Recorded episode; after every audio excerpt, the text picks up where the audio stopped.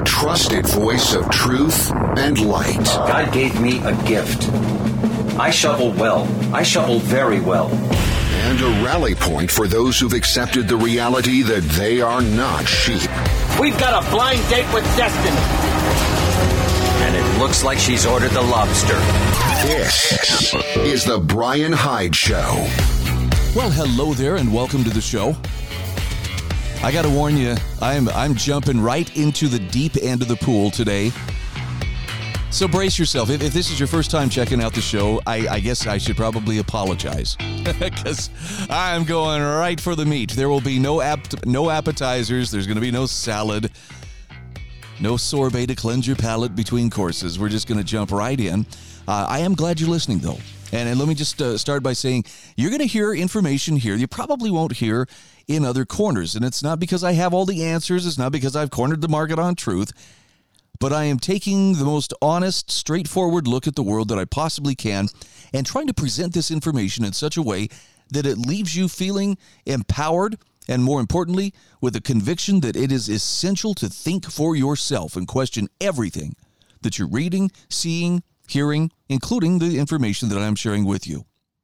So I've been sitting back for the last few days. I watched the president's visit to uh, to Ukraine and thought, oh, boy, you know, that's, I, I don't know what the what the deal is there as far as, you know, is he just making appearances? Is he there to pick up Hunter's paycheck? What is it? But I know that uh, right now things are, are very, very fragile in terms of uh, peace on a geopolitical level. In fact, I think it's pretty safe to say peace is off the table right now. And uh, we've we've been fed this this incredible narrative about how, well, you know, Russia just with no reason at all, no provocation. Suddenly, a year ago, they just invaded out of the blue, and uh, nobody could figure out why other than Putin is the devil, and, you know, he's literally Hitler. And, and it's been interesting to watch over the last year all that misinformation. Now, I understand, during times of war, misinformation is the rule rather than the exception. But if you want some very clear analysis of what is at stake with the U S intervention in Ukraine, I got to recommend Jeff Thomas's essay, which was published today on Lew Rockwell dot com. This is not what you're hearing from the narrative managers, but factually, I believe he is absolutely right. So for, for your consideration, I'm going to offer a counterpoint here from Jeff Thomas that will fill in some of the gaps that you're not getting through legacy media sources. Jeff writes that in twenty fourteen, the U S funded a coup d'etat in Ukraine. Now, this is pretty common knowledge, just so you know. He's not pulling this out of thin air. Ejecting the democratically elected president and installing an American puppet. The new regime then set about attacking the republics of Donetsk and Luhansk, which were predominantly Russian. Russia did not intervene, even though the U S was messing in Russia's backyard. It did, however, try to draw some uh, draw some red lines, rather, warning the Ukrainian government in Kiev that if it tried to take Crimea, join NATO, or become a nuclear state, Russia would invade. This is all a matter of record, okay? It's not a matter of, well, they were just looking for an excuse. They gave very fair and clear warnings. In February of twenty twenty-two, Ukrainian puppet president Zelensky announced at the Munich Security Conference that Ukraine would go nuclear. That was the trigger that caused Russia to invade Ukraine days later. The U S was filled with outrage and sought to involve NATO in retaliation. The American media was filled with angry reports of unprovoked invasion, stating Russia's goal was to seize all of Europe. Well, since that time, the U S media have maintained a constant barrage of propaganda regarding the war. And the theme is always the same. Well, the Russians are a murderous army, killing civilians, bombing hospitals and schools. But they're also incompetent, poorly led, their troops riddled with deserters, losing battle after battle, and experiencing far more casualties than the Ukrainians. Yet somehow, even though the Russians are claimed every day on the news to be losing badly, somehow they've continued to, to advance. Kiev has been continually desperate for more from, from NATO in order to survive, and the U S and other countries never seem to be offering enough materiel, advisors, and funding for Ukraine to win. Well, Jeff Thomas says eventually rumors began to leak out of Ukraine. Their casualties are eight to Russia's one. The seasoned Ukrainian troops have been decimated. Kiev is barely surviving with green, crons- green conscripts, rather, outside contractors, and depleting resources. Meanwhile, Russia has built up a force of over five hundred thousand f- fresh troops that are well-trained and well-armed with substantial supply lines. A winter campaign is underway that's expected to make short work of the collapsing Ukrainian defense. Now, the U S has done all it can to appeal to the thirty-eight nation NATO. I'm sorry, the thirty nation NATO. But the NATO countries, for the most part, are staying as far away from the fight as possible, not even wanting to provide materiel. At the beginning of the war, Joe Biden stated, "The idea that we're going to send in offensive equipment and have planes and tanks and trains going in with American pilots and American crews, just understand, that's called World War Three." Yeah, he said the quiet part out loud. Yet in January of twenty twenty-three, he announced that the U S and Germany would send forty-five tanks to Ukraine. It might as well be sending forty-five school children with pop guns, as they'd last nearly as long on the field of battle as forty-five tanks. Not only is the U S running out of options, but the American people are beginning to realize that they've been lied to. And while inflation is raging in the U S, the U S government is pouring billions into Ukraine. All is not well on the home front. Now U S leaders have begun to suggest that a limited nuclear war might be the one remaining option. Now, this suggests that if the U S were to fire a few nuclear missiles, it would scare Russia into throwing in the towel. The trouble is, Russia has the largest number and most advanced nuclear weapons on the planet. The chances of it not retaliating to limited nukes are nil. Instead, they're likely to unleash the full force of their nuclear armaments. And just for, for point of record, within the last couple of days, Putin has removed Russia from the uh, the last remaining uh, nuclear strategic arms uh, treaty. Just saying. Now, Jeff Thomas says the media has said that the present situation is unprecedented, but in fact, this has happened before. He reminds us in nineteen sixty-two, it was the Soviets who had the temerity to move into America's backyard, sending missiles to Cuba. And the U S was as justifiably outraged then as Russia is now. So at that time, President Kennedy called the Joint Chiefs together to advise him. Today, that meeting has been largely forgotten, but it's important to recall that the Joint Chiefs unanimously said, in essence, press the button immediately. Don't wait another day. Now, Mister Kennedy was alone in the hope that a nuclear Armageddon could be avoided. With no other option open to him, he called Soviet leader Nikita Khrushchev and asked him to call back the ships that carried the missiles. Mister Khrushchev advised him that his own generals were telling him, too, to push the button immediately. Well, the two men ignored their respective generals and worked out an agreement in which the two sides would de-escalate. Armageddon was avoided by two sane men. But here we are again, possibly on the brink of Armageddon. All that's required is for one side to push the button. The missile systems of the other would then respond. But the question is, would anyone actually push the button? Well, Mister Putin, formidable as he is, is a pragmatic man and may well respond as well or better than Mister Khrushchev. But the man in the White House is no John Kennedy. He's a cardboard cutout of a leader. The real decisions in Washington are being made by the deep state, and it's running out of options. Russia holds virtually all the cards. Its economy is expanding. The U S sanctions have caused two-thirds of the world to seek new treaties with Russia and China. The new agreement between China and Saudi Arabia will effectively end the petrodollar.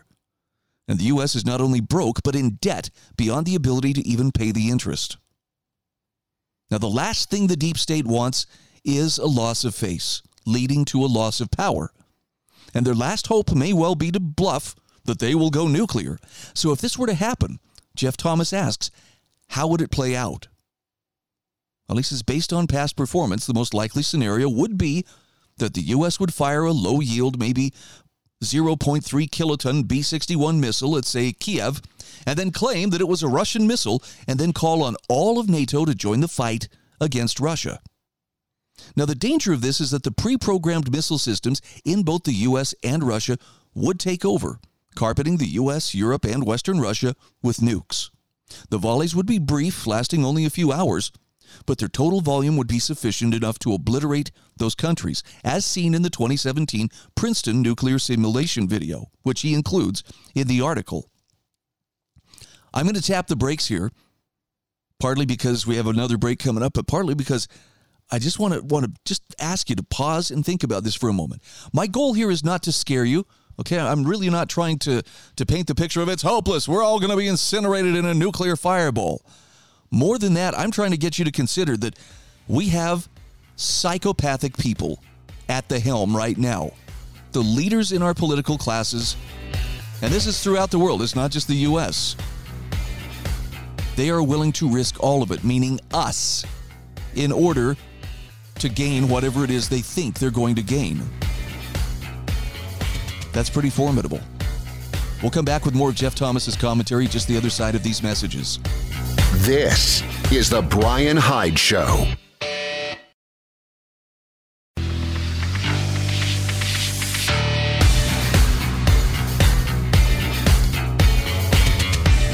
This is The Brian Hyde Show. All right, welcome back to the show. Again, I want to apologize. If you're a first-time listener, you're probably like, holy crap. What have I clicked on? What have I tuned into? Well, I'm sorry. Today just was an especially uh, strong dose of painful truth. But I'm sharing with you some analysis from Jeff Thomas, writing for international man dot com. And it's uh, the question, would they really go nuclear? Would the U S and Russia really go nuclear? Because right now we are right up on the brink.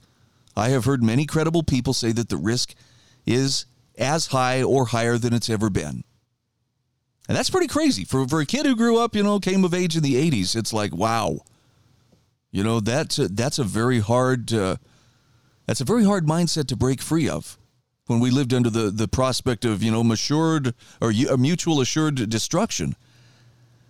But here we are. And it's looking more and more like the U S, which, by the way, it's not Joe Biden running the show. You should probably realize that as you watch him try to figure out which way is up every time he's in front of the cameras. But whoever's pulling his strings, I think, has, has no sense of right and wrong, of what is moral and what is immoral. And they're more than willing to push everything right to the brink in order to get their way. So Jeff Thomas was talking about the twenty seventeen Princeton nuclear simulation. It's, it's a video you can check out for yourself. It's it's in the article, which is linked in my show notes at the brian hyde show dot com. Now, in this scenario, the casualties of a nuclear exchange between the U S and Russia would be about ninety-one point five million. Deaths from fallout would also significantly increase this number, as fallout would cover much of the northern hemisphere, moved by trade winds and ocean currents. As the summer, southern hemisphere has a separate weather system and virtually all targets would be in the north, the southern hemisphere would probably fare better than the north. But beyond this damage, there's still the possibility of a nuclear winter that would ensue, lasting months, maybe even years. Now, Jeff Thomas says, in reading the above, the natural reaction for each of us as sane people would be to say, that can't possibly happen. Nobody would be that crazy. Yet, as is so often the case, many of the world's political and military leaders are certifiably sociopathic. And as history shows, when sociopath, sociopaths vie for power, reason tends to go out the window. So in looking back to nineteen sixty-two, once again, it's instructive to note that when Fidel Castro was advised by, by Mister Khrushchev that de-escalation had been agreed upon, he was furious. He's reported to have advised Mister Khrushchev that, Khrushchev that he would have preferred Armageddon for his country rather than to, than to have been left out of the negotiations. That's the nature of sociopaths. And it should be emphasized, says Jeff Thomas, that nuclear war is by no means a certainty, but we are dangerously close. Now, I'll admit, I spend less time worrying about nuclear war. You know, in the grand scheme of things, that is not something that I have control over. But there is a worry that sometimes pops up in the back of my mind because I have adult children. And I have children who are coming of age, and, and particularly I have high school age children. And what worries me is not so much the nuclear exchange possibility, but the possibility that uh, the political class is going to get us into some kind of protracted war or intervention in Ukraine It's it's so frustrating to watch them do this, knowing full well that they're going to be sitting somewhere safely sipping lemonade while they, they call upon our sons and daughters, because after all, we are a world of equity now, to go fight and die for a cabal of jackals. So I'm going to share with you a commentary from Steve Deace. He was a guest on on Timcast podcast uh, the other day. And, and it's all about uh, drawing a clear line on sending our kids to die for a needless conflict. Steve Deace minces no words on this. And I agree entirely with what he's saying. I wanted you to hear what he has to say just to realize what the stakes are. Weird. It, with Ukraine is my last nerve. And and this is hard for me to say as a kid who's a child of the of the eighties, who grew up in the We're America Bitch eighties, who wore Alex P. Keaton monogrammed sweater vests, okay, and and got up in the middle of the night to cheer Reagan bombing Gaddafi back to the Neolithic period. This is hard for me to say, okay? You're taking my my high school age son to fight and die in Ukraine, literally over my dead body. I'm never allowing that. I'm never letting you take him to die for your Habsburg dynasty, World War One, needless twenty million pile of deaths replay over your elites pissing contest. Not happening. I don't care what the threat is. I don't care what the penalty is. And if you think you're drafting my daughters, get the camps ready because you're going to need them. Never happening. This is a this is this is an example of history doesn't just repeat; it rhymes. This is a ha- these are a, these are a bunch of elites.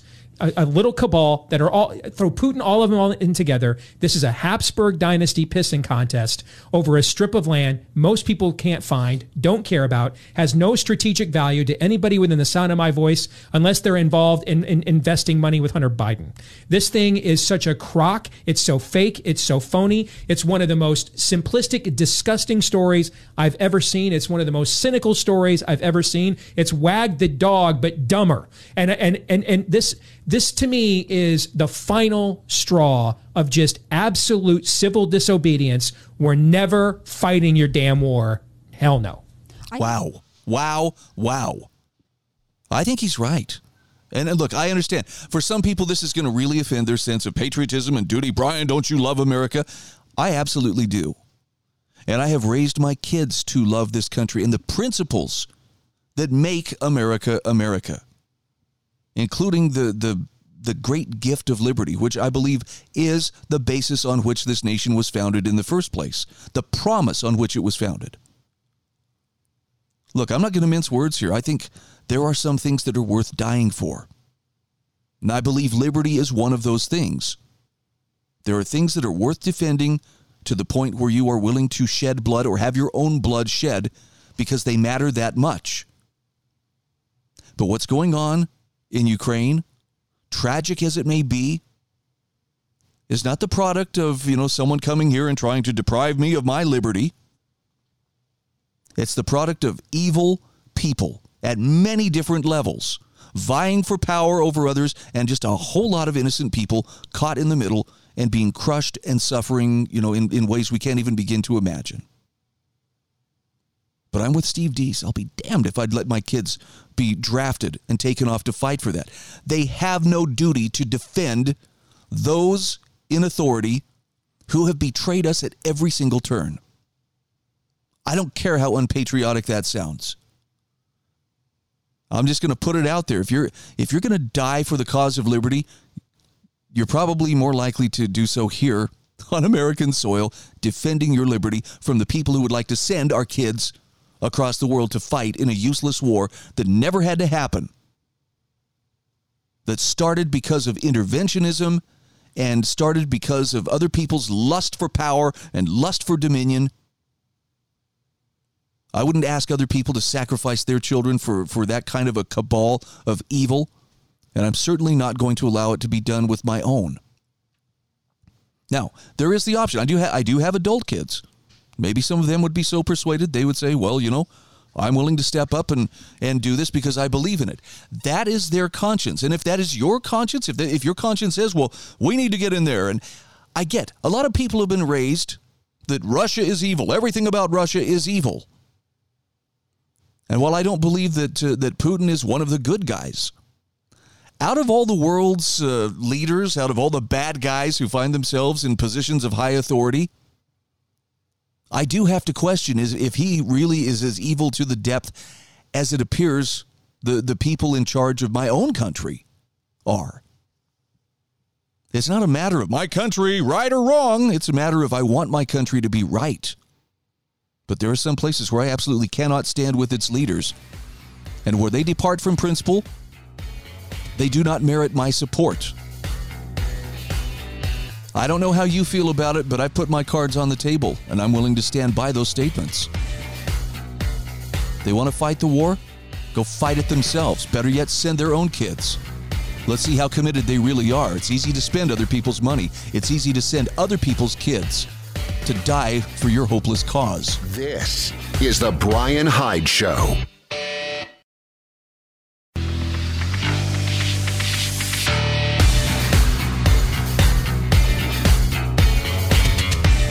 This is the Brian Hyde Show. Hey, welcome back to the show. All right, I've taken my meds. I put a cool towel on my forehead. And I'm calming down now.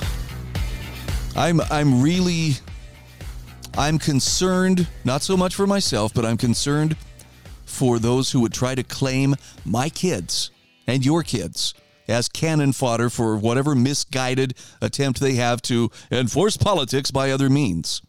So, now that I've got that out of my system, let's turn to a few other things that I think are also worthwhile.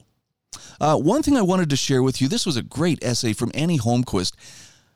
If you talk to someone who's been away from America for a few years, they can give you a sense of just how greatly trans activism, transgender activism has exploded in the last few years.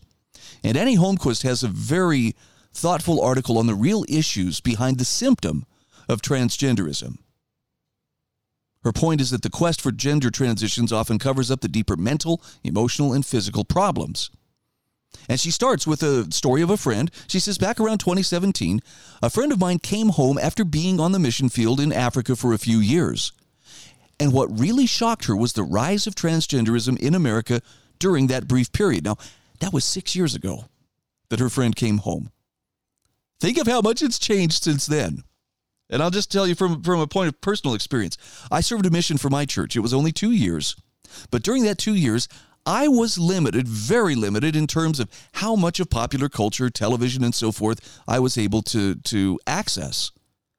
And even though my mission was here in the United States, when I came home and I flipped on the television, it was very noticeable, you know, how far the envelope was being expanded as far as, hey, look what we can get away with. So I can only imagine someone being out of country and away from, you know, what's been going on here, uh, coming back and going, what on earth has happened? Annie Holmquist says it's undeniable that transgenderism has accelerated at an alarming rate in the last few years. But she says the interesting thing is that some within the L G B T Q movement are recognizing its rapid spread and are now expressing alarm rather than delight.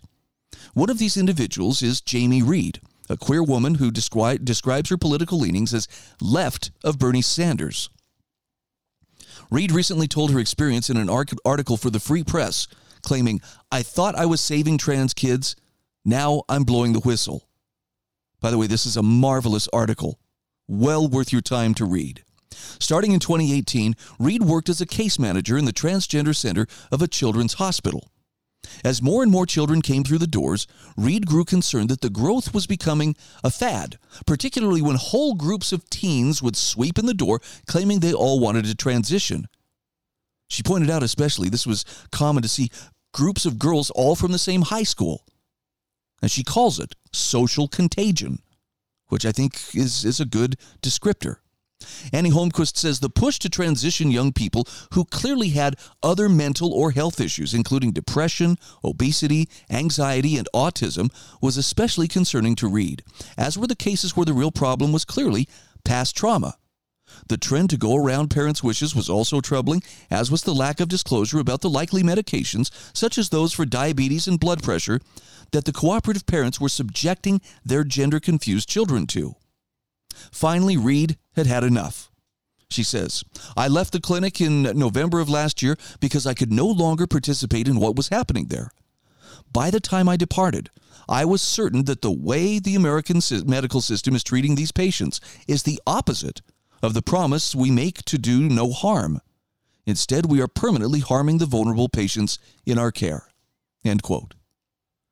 Now, Annie Holmquist says Reed's story is interesting in that it underscores a growing realization that she's had lately, namely that the increase in transgenderism and other L G B T Q ideologies is often just the outgrowth of past abuse and negative experiences left undealt with.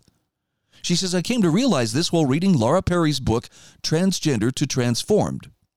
Perry was raised in a Christian home but always had difficulty connecting with her mother due to personality differences, which in turn led to great insecurity. When she was only eight, a friend's brother violated her, creating an appetite for sexual activity that Perry sought to feed during her teen years with all types of illicit behaviors, accompanied by the occult and plenty of rebellion. Due to the many times she felt used by men, Perry wished the roles could be reversed and that she could be male herself. She thought that was possible when she discovered the concept of transgenderism in two thousand seven, beginning the process of transitioning from Lara to Jake. During the required counseling before her transition, Perry's therapist looked up at her in surprise, saying, "Wow, you really have issues with your mom." Perry angrily lashed out, but in retrospect acknowledges, quote, "What is most sad to me about this encounter is that I think the therapist knew that the issues with my mom were causing a lot of my desire to be a boy. That certainly wasn't the entire problem, but I think that's where it had started very early in childhood. In fact, I found out several years later when I needed a certified letter from the therapist that my gender dysphoria wouldn't impede my job performance, that she'd never diagnosed, actually diagnosed me officially. She had given me a letter to start hormone therapy to transition simply because I wanted it. I had not been medically diagnosed as needing it." End quote. Now, Perry's story of seeking gender transition lines up with the one Reed saw unfolding in the gender clinic where she worked. So often the desire to transition to the opposite sex was merely a symptom of a deeper problem, great hurt, or serious health issues, or a desire for acceptance. Yet in today's politically correct society, the trained professionals can't seem to see or are too scared to speak out about the real issue. Now, Perry's story ends happily. She turned back to God, and he convicted her that she was that she needed to begin living as a woman again. And though the transition was emotionally painful, Perry is now a beautiful and joyful woman, recently married and publicly speaking about her difficult past. But how many other individuals are following the fad of transgenderism in order to cover up the real physical, mental, and emotional problems? Jamie Reed's experience working at the gender clinic suggests the number is rapidly expanding. And that demonstrates that we as adults must have courage to start dealing with the root of these problems rather than treating the symptoms, dealing with the sex, the porn, the broken families, the lack of God in the lives of these troubled young souls who are looking for solutions in all the wrong places. That's pretty straightforward. But I think she's right. And, you know, I, again, I'm going to hearken back to, um, you know, the, the Matt Walsh approach is, well, you, you call them out, you ridicule them, you shame them into submission. And there may be times where that is, is necessary. I'll give you an example of when, when I think I saw shame being used to good effect. And it was a couple of years ago. I talked about this on the program here. Um, it was a, a pastor who showed up at a library in California and uh, and was there for Drag Queen Story Hour. And, of course, you know, there were tons of parents there. Well, tons. There was a number of parents there with very, very small children. We're talking toddlers in hand. And the pastor sat quietly through the whole presentation of Drag Queen Story Hour. And at the end of the presentation, the, the drag queen who was reading said, "Are there any questions from, you know, from anybody?" And the pastor raised his hand and he said, "Yeah, I have a question. What are you going to do when Jesus Christ judges you for what you are doing to these children?" Okay, that's some pretty strong, that's industrial strength shame that was brought out. And the look of horror on the faces of the parents and the performers and, you know, the, the people, the people who were hosting the event. I mean, they were too stunned to talk at first. You could just see them all kind of, and then they were angry. shrieking, "Get out, get out!" Ah, you know, screaming and trying to chase this pastor out. Out came the phones. "We're going to film him. We got to get this on film. He's, he's here not believing the same thing as us." Wow! They were freaking out. And he kept very calmly asking, "What are you going to do? Jesus said it would be better that you have a millstone hanged around your neck and be drowned in the depths of the sea than you offend these little ones." I mean, look, he was doing his pastorly duty by calling this out. Okay, I think that was probably an appropriate use of shame and an appropriate use of calling out, because there were people in the act of subjecting their children to deviancy in the name of fun. They were warping their kids' minds. Now, Matt Walsh is very well spoken. I think his his movie, What is a Woman, may be one of the best things that I have seen in recent memory in helping to to, to really illustrate the, the mental disconnect from reality used by so many on the left who are promoting all this gender ideology. But I also believe that there comes a point where it can be gratuitously cruel. And all I'm asking you to consider is the time for calling people out isn't everywhere and every time and every opportunity that you get. There are times where, where gentle persuasion, I, I still think that pastor, even though he was directly confronting people, did it in a spirit of love, and yet there was a firmness there that he was not, he was not there to make friends and to, you know, just, you know, be their buddy and their pal. See, I'm just one of you. But neither was he unnecessarily cruel.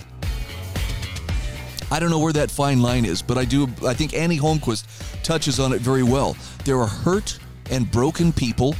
They deserve compassion. They deserve support. They need healing. This is the Brian Hyde Show.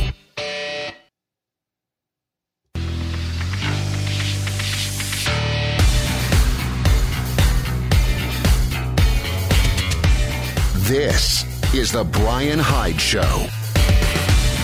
All right, welcome back to the show. I do want to give a quick shout out about my sponsors here, including T M C P Nation. That's the Modern Conservative Podcast. My friend John Harvey. If you go to his website, you check out some of the amazing swag that he has for people who love freedom and are not afraid to show it. Be sure to use the code B Hyde, H Y D E, and they will uh, they will make it worth your while. And yes, I am an affiliate, so it, it will also uh, help me in terms of uh, little. Uh, they'll pay me a small commission, but uh, John has done remarkable things in spreading the message of liberty, and uh, I think you'll really like some of the things that he has to offer there. T M C P nation dot com, also Borelli dot com, life saving food dot com, and Monticello College dot org. Three quick uh, articles that I want to bring to your attention. One of them is. Uh, on the idea of how knowing what to think isn't enough to accurately distinguish between truth and error. This is uh, from intellectual takeout dot org. Alethea Hitz explains how knowing how to think requires understanding and using what she calls the seven intellectual virtues. And these are pretty simple things. They include intellectual courage. She describes what that is. Intellectual carefulness, intellectual tenacity, intellectual fair-mindedness, also intellectual curiosity, intellectual honesty, and intellectual humility. And she points out how all seven of these virtues are essential to a solid intellectual life. And if you'll notice, every one of them addresses some aspect of our mental character, calling us to interact wisely and honorably with our world. And she says they're each in things that we can practically apply and benefit from. So these intellectual virtues, when you cultivate them faithfully and apply them well, will help you be a better thinker, better able to sort fact from fiction, and better able to help other people around you understand when they come to you with questions. Because let's face it, as you increase your own illumination, there will be people coming to you, wanting to know more about why do you know what you know. Very, very well thought out essay. Strongly recommend it for, for anybody. All right, there's another great one here from Thomas Buckley. The classics edited for the sensitive reader. This is this is more tongue-in-cheek, but it also draws attention to a real problem that we're facing right now. We talked about this uh, yesterday with, you know, Roald Dahl's classic works like Charlie and the Chocolate Factory undergoing this posthumous sensitivity butchering, and you have to wonder how the censors would handle other prominent works of art from history. So he says, uh, let's see, this this may be what we could find, you know, in the coming months. And just a few examples. It was the best of times for the one percent. It was the worst of times for the historically oppressed and marginalized workers of France. Sorry, but uh, Dickens is, is going to get this treatment too. How about this one from Kafka? As Gregor Samsa awoke one morning from uneasy dreams, he found himself transformed in his bed into a gigantic potential source of protein, thereby contributing to a meatless future. Or how about this one? When I stepped out into the bright sunlight from the darkness of the movie house, I only had two things on my mind: becoming an anti-racist ally and constantly checking my white privilege. Here's another one. Happy families are all alike. Unhappy families are all unhappy in their own way, but both oppress and minimize the suffering of their trans members. Or, it is in no way, shape, or form a truth universally acknowledged that a single man in possession of a good fortune must be in want of a wife. Oh, here we go. It was a bright, cold day in April, and the clocks were striking thirteen. Ha, no need to change that one. Should we try Moby Dick? Call me they. I am a sick man. I am a spiteful man. And like all men, I oppress and attack and ignore others at all times. How about Missus Dalloway said she would buy the flowers herself, sadly unconcerned that she was extending and supporting a negative gender stereotype. I mean, the possibilities are endless. Now, now the author here also talks about how uh, the entire script of Oedipus Rex could be con, con, could be reduced to this. Oedipus was sad. Oedipus got happy. Oedipus got sad again. How about we uh, expand the sensitivity reader concept to the world of art? A demand has been made for the ceiling of the Sistine Chapel to be replaced with multiple L E D boards constantly looping uplifting secular merit messages, rather. Ha! The Mona Lisa could soon have a subtitle plaque, "You go, girl boss!" The Venus de Milo is expected to be at least contextualized to acknowledge its incipient ableism and body-shaming aspects. Guernica will be shown only to people who have undergone rigorous psychological testing in order to avoid any triggering events. Isn't that the one Picasso painted about the uh, bombings during the Spanish uh, Spanish uh, Civil War? And Van Gogh's sunflowers will now carry a warning about the environmental damage caused by seed oils. Again, this is Thomas Buckley writing this. It's a pretty funny article, but at the same time, it, it drives home a pretty serious point. Nothing is off limits. The great classics, some of the greatest works produced by the greatest human minds, nothing is off limits. That's just sad, that people can't appreciate them for what they were, learn from them, and build something better. Nope, it's all about tearing down. We're not tearing down what came before us. We're not doing our duty. All right, here's the final note that I would like to end on. And I I have not sat down and watched all forty-some thousand hours of surveillance footage captured by the U S Capitol Police security cameras on January sixth of twenty twenty-one. But isn't it interesting that now that that footage has been made public, Kevin McCarthy handed the footage over to Tucker Carlson. Others have got their hands on it now. Julie Kelly, who is a national treasure, lays out how this is the anatomy of a cover-up. And it's it's funny, too, because there's... Um, in fact, I got to play this for you. I want to play this warning just because it's it shows you the the desperation to control this narrative. And, oh, this is very dangerous that, that people might actually, you know, see this and they might draw the wrong conclusion. This is uh, Frank Figluzzi Uh, talking about, uh, this is on M S N B C, he's talking about Tucker Carlson getting his hands on this footage. Listen to how they are trying to shape and control the narrative now that this video is out there, and it's poking giant holes in the narrative. Because there is a security issue here. Um, uh, the, the, the idea that this is not public footage. This is stuff that is has not been released publicly. It's now been given over to uh, to Tucker Carlson. Irrespective of what you think about Tucker Carlson's coverage, what's the security risk here, Frank? Yeah, so what we're hearing, and in fact N B C reported earlier today through Ali Vitali, is that there are legit security issues that could be exposed here. For example, what Ali Vitali cited was a concern that the the reason we've only seen Nancy Pelosi first uh, removed from the floor and then next see her in a room secured and safe is because we that we were not supposed to see the, the movement from the floor to the room because it would expose the safe room and the, the route that Capitol Police have established to take someone safely away and put them in, in, in a safe place. Those are the kinds of security concerns that could be exposed here if it's uh, handled irresponsibly. And Fox News, Tucker Carlson have a track record of not handling such things in an honest, good faith effort. The other concern, of course, obviously, is the security concerns that arise from false conspiracy theories. We know they are dangerous. We know they lead to violence. And so if, for example, this host on, on Fox decides to play only things that indicate uh, or allow him to blow up conspiracy theories. Oh, look, that looks like a Fed. Oh, look, it looks like someone instigated this. Oh, look, there's an hour of people doing nothing peacefully. Um, if that keeps going forward and it's ginned up into the notion that all the prosecutions are witch hunts against people uh, for, who were violent January sixth, then it could really pose a danger and a threat. Oh, my. If you don't believe what we're telling you, why, hey, that these dangerous conspiracy theories could possibly lead to violence. That is, well, it's not the political class itself. These are the spokespeople and the enablers of the political class, and they are scared. I can't say what I want to say next. They're scared to death. They are terrified. People are going to see how many holes there are in that January sixth narrative. Well, they might draw conclusions that somehow uh, they weren't told the whole truth, or that uh, somehow the feds were involved in this, or that somehow people were mostly peaceful, or that the police actually led people into the Capitol. Yeah, because our eyes will tell us exactly what we're seeing from that video. Don't you get tired of being lied to? I know I do. And and as, as Julie Kelly points out, we can only guess at what the videos are ultimately going to reveal. It's possible, even likely, the never-before-seen footage will show the elements of a pre-planned attack engineered by the same political and government forces that tried to destroy Donald Trump for the better part of six years.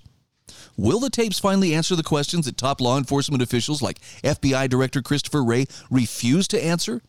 And the January sixth Select Committee buried, not the least of which was the role of the F B I? Julie says withholding the video is only one part of the massive cover-up about January sixth.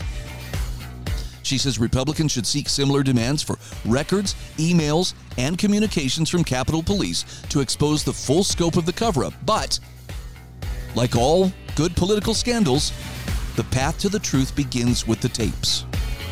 Thank goodness they're out there, and thank goodness we have a chance to learn the truth. This is the Brian Hyde Show.